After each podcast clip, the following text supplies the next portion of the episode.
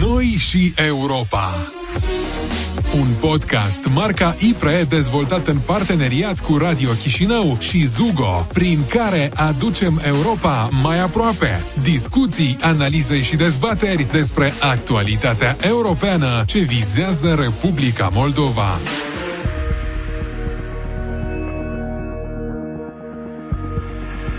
Campania electorală pentru alegerile parlamentare anticipate a abundat în mesaje denigratoare, instigări la ură și încercări ale unor concurențe electorale de a dezbina societatea. Toate aceste derapaje au fost uneori împachetate sub emblema unor opinii, comentarii și dezvăluiri ale reprezentanților partidelor politice, tirajate cu mult interes de către unele televiziuni și portaluri de știri afiliate politic. Mai mult decât atât, liderii unor partide politice nu s-au oferit să utilizeze un limbaj rasist și discriminatoriu, nefiind penalizați în vreun fel de autoritățile responsabile de monitorizarea campaniei electorale.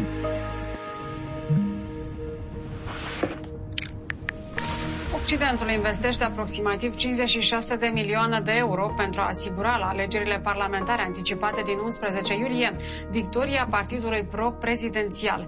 Dezvăluirile au fost făcute de publicația europeană neweurope.eu, care a publicat și documente obținute de la serviciile speciale ale unui stat membru UE. Declarație bizară făcută de Vladimir Voronin, care vrea să ajungă deputat, fiind primul în lista blocului PCRM-PSRM. Acesta a spus că dacă cetățenii vor vota pentru partidele pro-europene, atunci li se vor naște copii de culoare.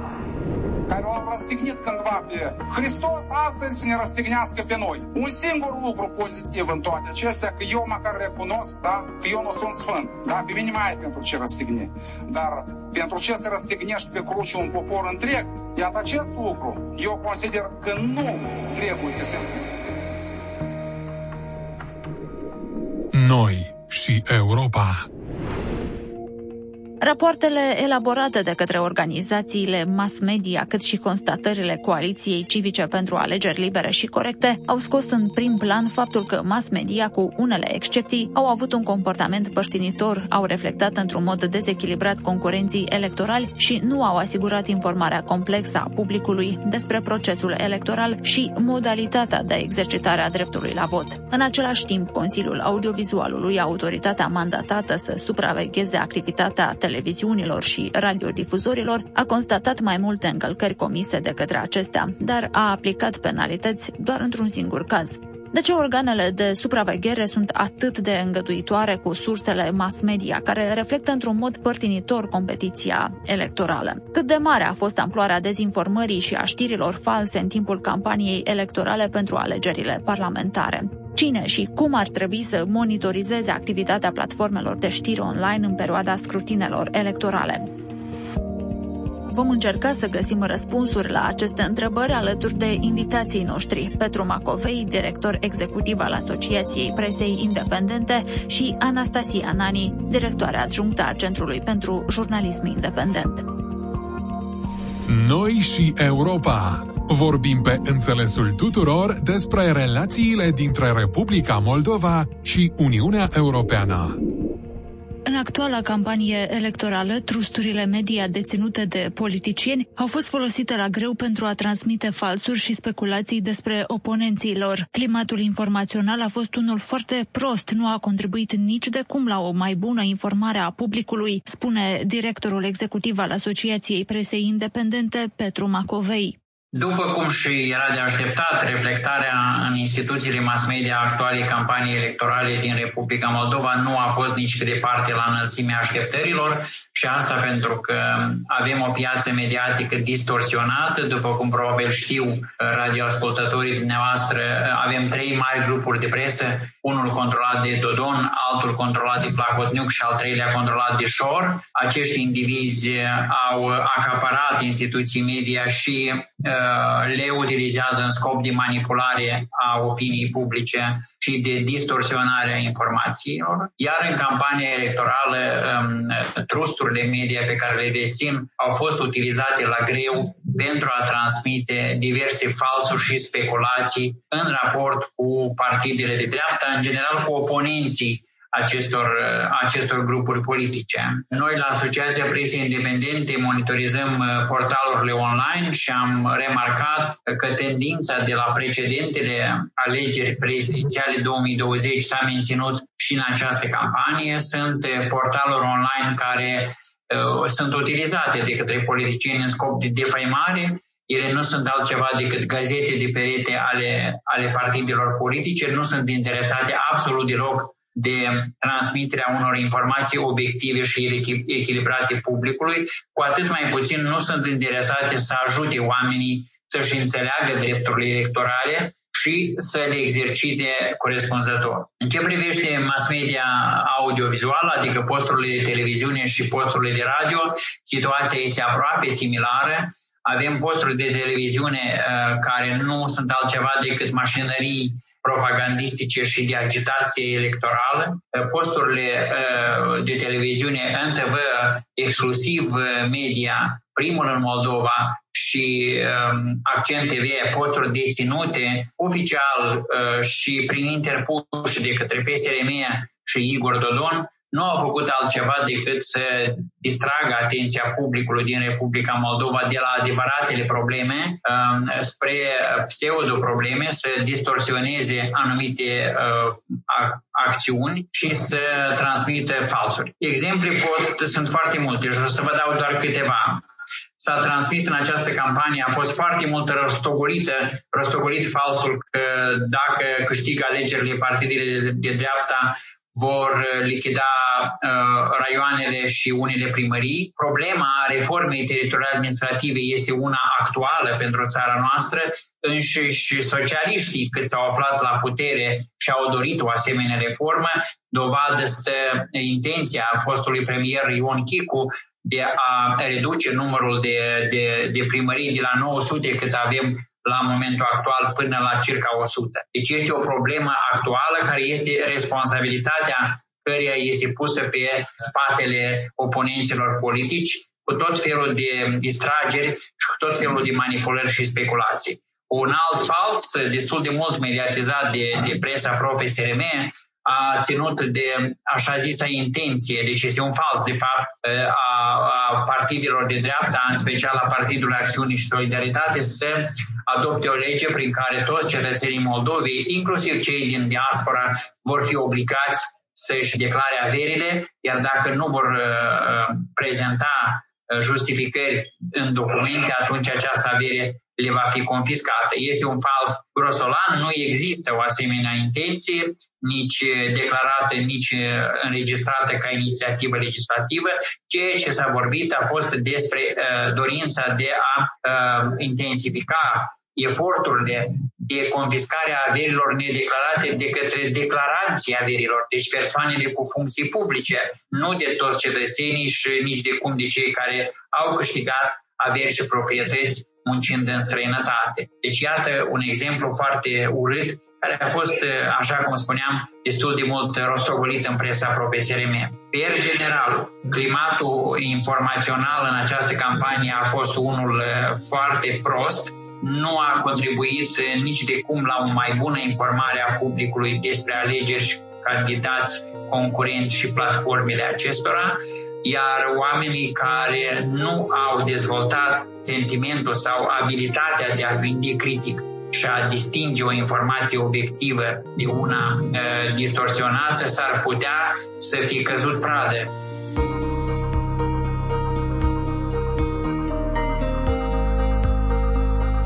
Noi și Europa.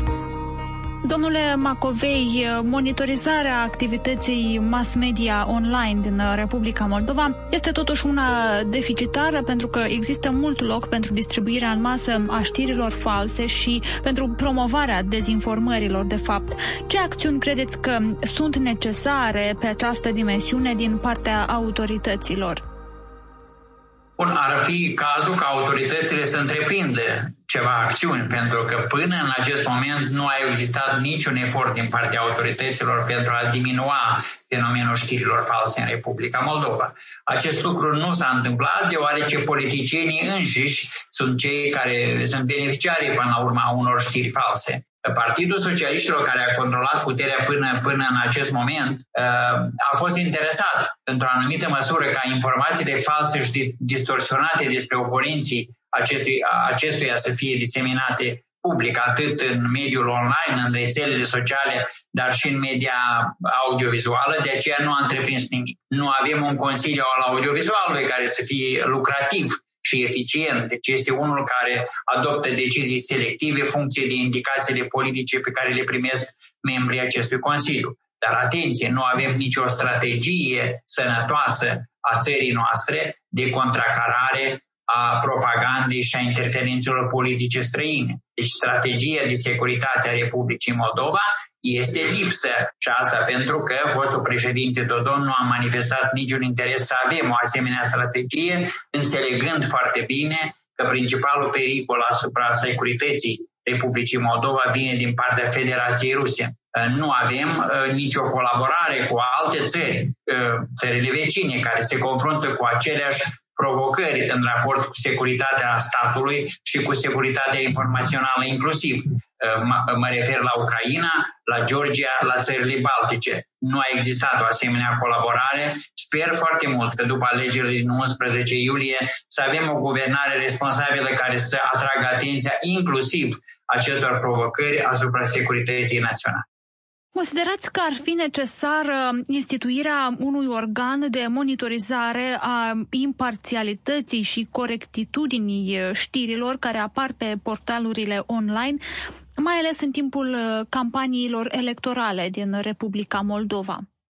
Nu cred că ar fi nevoie de o asemenea, de o asemenea structură. Ar trebui uh, să se modifice uh, legislația astfel încât uh, portalurile de știri să fie obligate să indice uh, cine sunt proprietarii și datele de contact reale și nu unele uh, inventate, așa cum se întâmplă deseori în cazul portalurilor din Republica Moldova, astfel încât orice caz de dezinformare sau de transmitere a unor informații distorsionate să poată fi atacat de către persoanele, drepturile cărora, cărora sunt lezate prin astfel de informații, uh, deci să fie identificabili proprietarii acestor, acestor portaluri și să fie trași la răspundere dacă, dacă este cazul. Vă reamintesc că în legislația Republicii Moldova nu există nicio prevedere care pedepsește pentru distribuirea intenționată a știrilor false. În România, codul penal are o asemenea prevedere, poate că ar fi cazul să fie preluate bunele practici în acest domeniu, astfel încât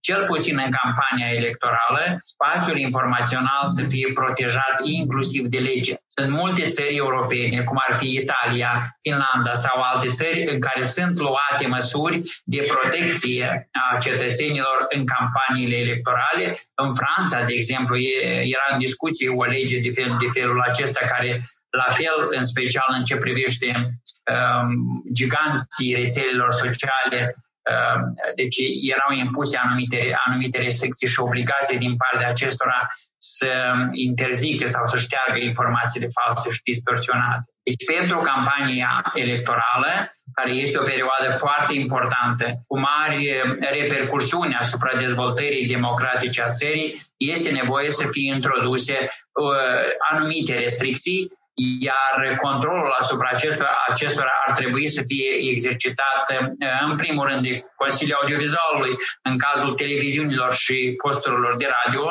dar trebuie să avem, repet, un Consiliu din oameni onești, nu un Consiliu din instrumente politice cum avem în acest moment. Iar în ce privește presa scrisă și presa online, probabil că aceste atribuții ar fi, ar fi trebuit să fie puse în sarcina Consiliul de Presă din Republica Moldova, care în acest moment este o structură de autoreglementare jurnalistică. Domnule Macovei, cum credeți că ar trebui să fie catalogată și calificată preluarea de știri false apărute pe diferite portaluri online de către televiziuni, care totuși au o priză mai mare la publicul din Republica Moldova? Ce reglementări ar trebui introduse în acest sens, astfel încât televiziunile să nu tirajeze informațiile false uh, și neverificate care apar pe astfel de portaluri online, în special cu scopul de a distribui informații informații false.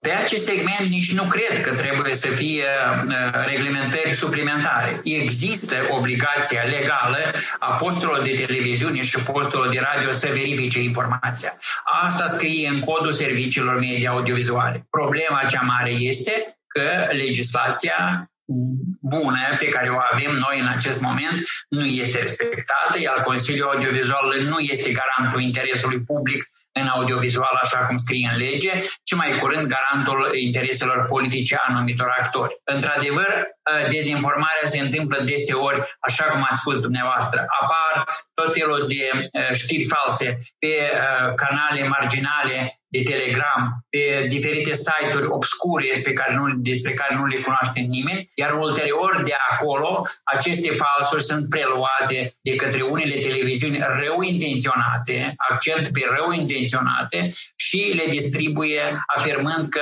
așa ar scrie presa fals. Așa scriu, de fapt, site-urile marginale și site-urile de fake news, iar, uh, iar televiziunile au obligația legală să verifice informația. Dacă nu fac acest lucru, trebuie să fie aplicate sancțiuni. Sancțiunile în campania electorală sunt mai dure decât în, în perioadele obișnuite, însă, repet, totul depinde de eficiența Consiliului Audiovizualului.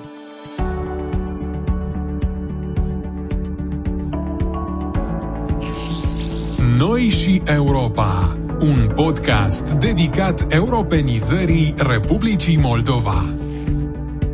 Campania electorală pentru alegerile anticipate a fost una plină de provocări, atât pentru jurnaliști cât și pentru consumatorii de media, opinează directoarea adjunctă a Centrului pentru Jurnalism Independent, Anastasia Nani.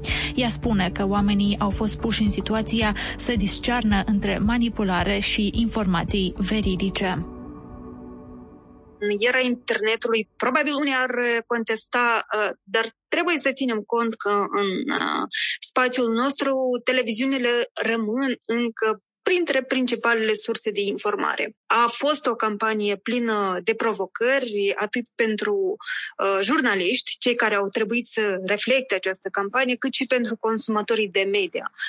Um, care au fost puși în situația să discearnă între manipularea pe care au văzut-o, uh, fie pe micile ecrane, fie pe rețelele sociale sau pe diverse portaluri, să discearnă între manipulare, dar și uh, informațiile veridice. Uh, probabil a fost un exercițiu destul de complicat pentru uh, majoritatea consumatorilor de media. Uh, și încă o chestie pe care o discutam zilele astea cu colegii uh, de la Centrul pentru Jurnalism Independent, independent e că Probabil că dacă ar fi privit cele 10 posturi pe care noi le-am monitorizat în această uh, campanie electorală, consumatorii de media ar fi văzut 10 realități diferite. Trista constatare în toată această perioadă este că dacă am fi avut un examen uh, la deontologie în ultima săptămână de campanie, probabil că aproape toate posturile pe care noi le-am monitorizat ar fi picat acest test. Pentru că a fost uh, evident că unii politicieni s-au înscris în campanie pentru a-i denigra pe concurenții politici. Um, asta s-a văzut mai ales în cadrul dezbaterilor. Iar la știri, jurnaliștii uh, unor instituții uh, de presă au reflectat foarte fidel aceste acuzații. Mai bine zis, tendențios. Doamna Nani, ce observații, să zicem, cantitative și calitative ați inclus în rapoartele de monitorizare pe care le-ați realizat uh, în această perioadă la Centrul pentru Jurnalism uh, Independent, pe lângă acele observații pe care uh, le-ați expus mai, mai devreme? Vă rog să facem așa un rezumat al celor mai importante concluzii pe care le-ați făcut în, în această perioadă de monitorizare.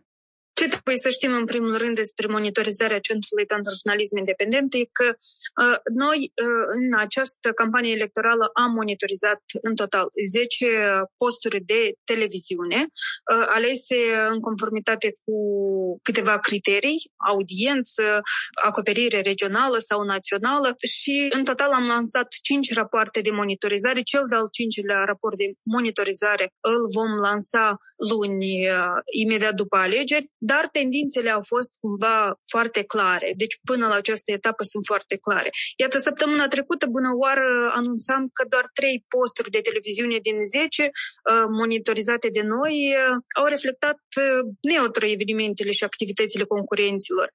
Două posturi, de exemplu, au favorizat masiv blocul electoral al comuniștilor și socialiștilor. Un post de televiziune a favorizat, evident, partidul politic Șor. Și nu se, constatările nu se opresc aici, pentru că uh, trei posturi au defavorizat, uh, evident, uh, Partidul Acțiunii și Solidaritate și în special pe președinta Republicii Moldova, Maia Sandu. Da, a fost uh, evident cumva o abordare selectivă din partea multor uh, instituții. Deci, mass media, în mare parte, a avut un comportament părtinitor și a reflectat într-un mod dezechilibrat concurenții electorali.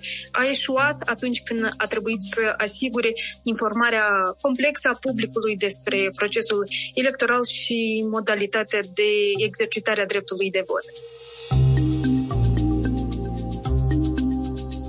Noi și Europa Sunt sancțiunile existente suficient de dure pentru a limita derapajele comise de unele televiziuni pe dimensiunea dezinformării și a lipsei de echidistanță, în special în perioada campaniilor electorale?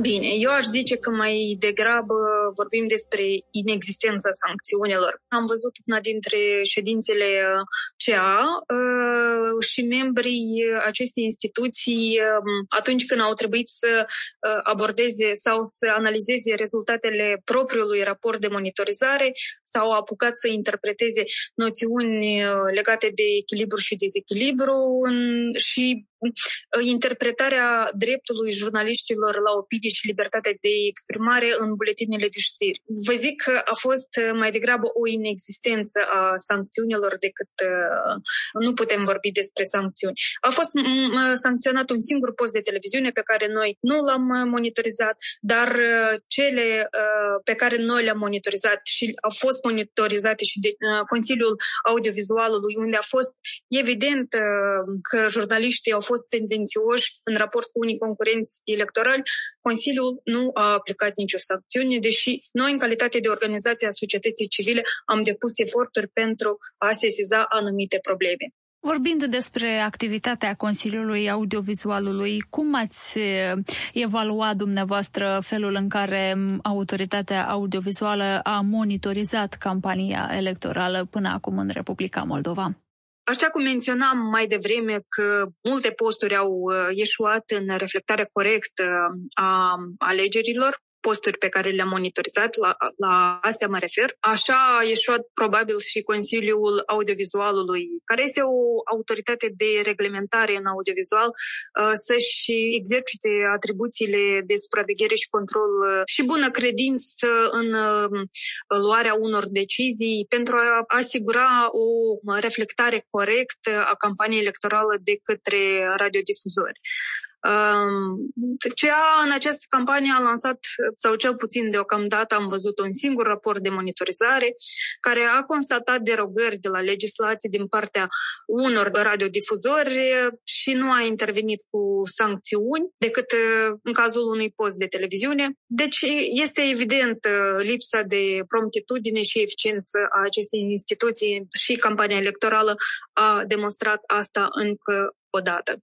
Să ne referim și la un uh, alt uh, subiect. Doamnă Nani, vorbind din punct de vedere juridic, cum credeți dumneavoastră că ar trebui să fie calificată preluarea de știri false apărute pe diverse portaluri online, preluarea acestor știri de către televiziuni, care totuși au în continuare priză foarte mare la publicul din Republica Moldova? Spre deosebire de uh, online, în cazul televiziunilor, probabil că putem vorbi mai puțin despre știri false. Aici vorbim mai degrabă despre propagandă și manipulare, despre felul în care unii jurnaliști încearcă să prezinte anumite realități uh, pentru a uh, direcționa gândirea cetățenilor, dacă pot să mă exprim în acest fel, spre un anumit curent sau spre un anumit candidat. Vă spuneam mai devreme că a fost evident că unii politicieni s-au înscris în campanie pentru a-i denigra pe concurenții politici și între multele declarații și acuzații pe care le-au lansat, au lansat și falsuri.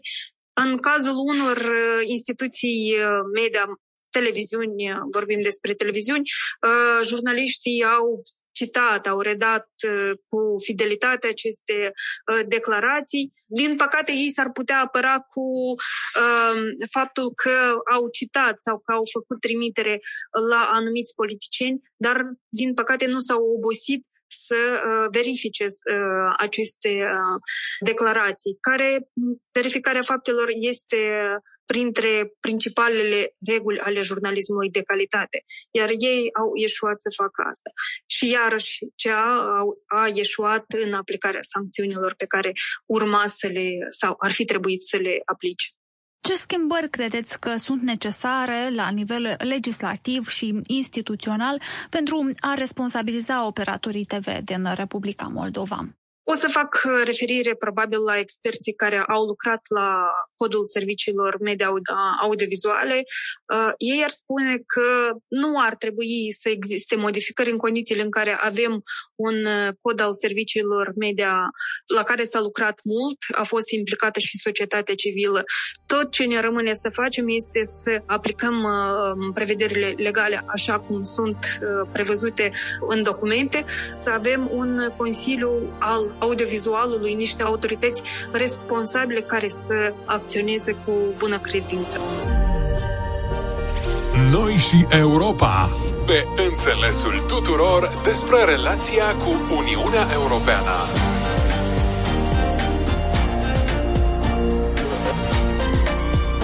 Ați ascultat podcastul Noi și Europa, un produs al Institutului pentru Politici și Reforme Europene, dezvoltat în parteneriat cu Radio Chișinău și Zugo, cu suportul financiar al Oficiului Federal pentru Afaceri Externe al Germaniei. Nu uitați că ne puteți găsi și pe platformele de podcast și în emisie la radio.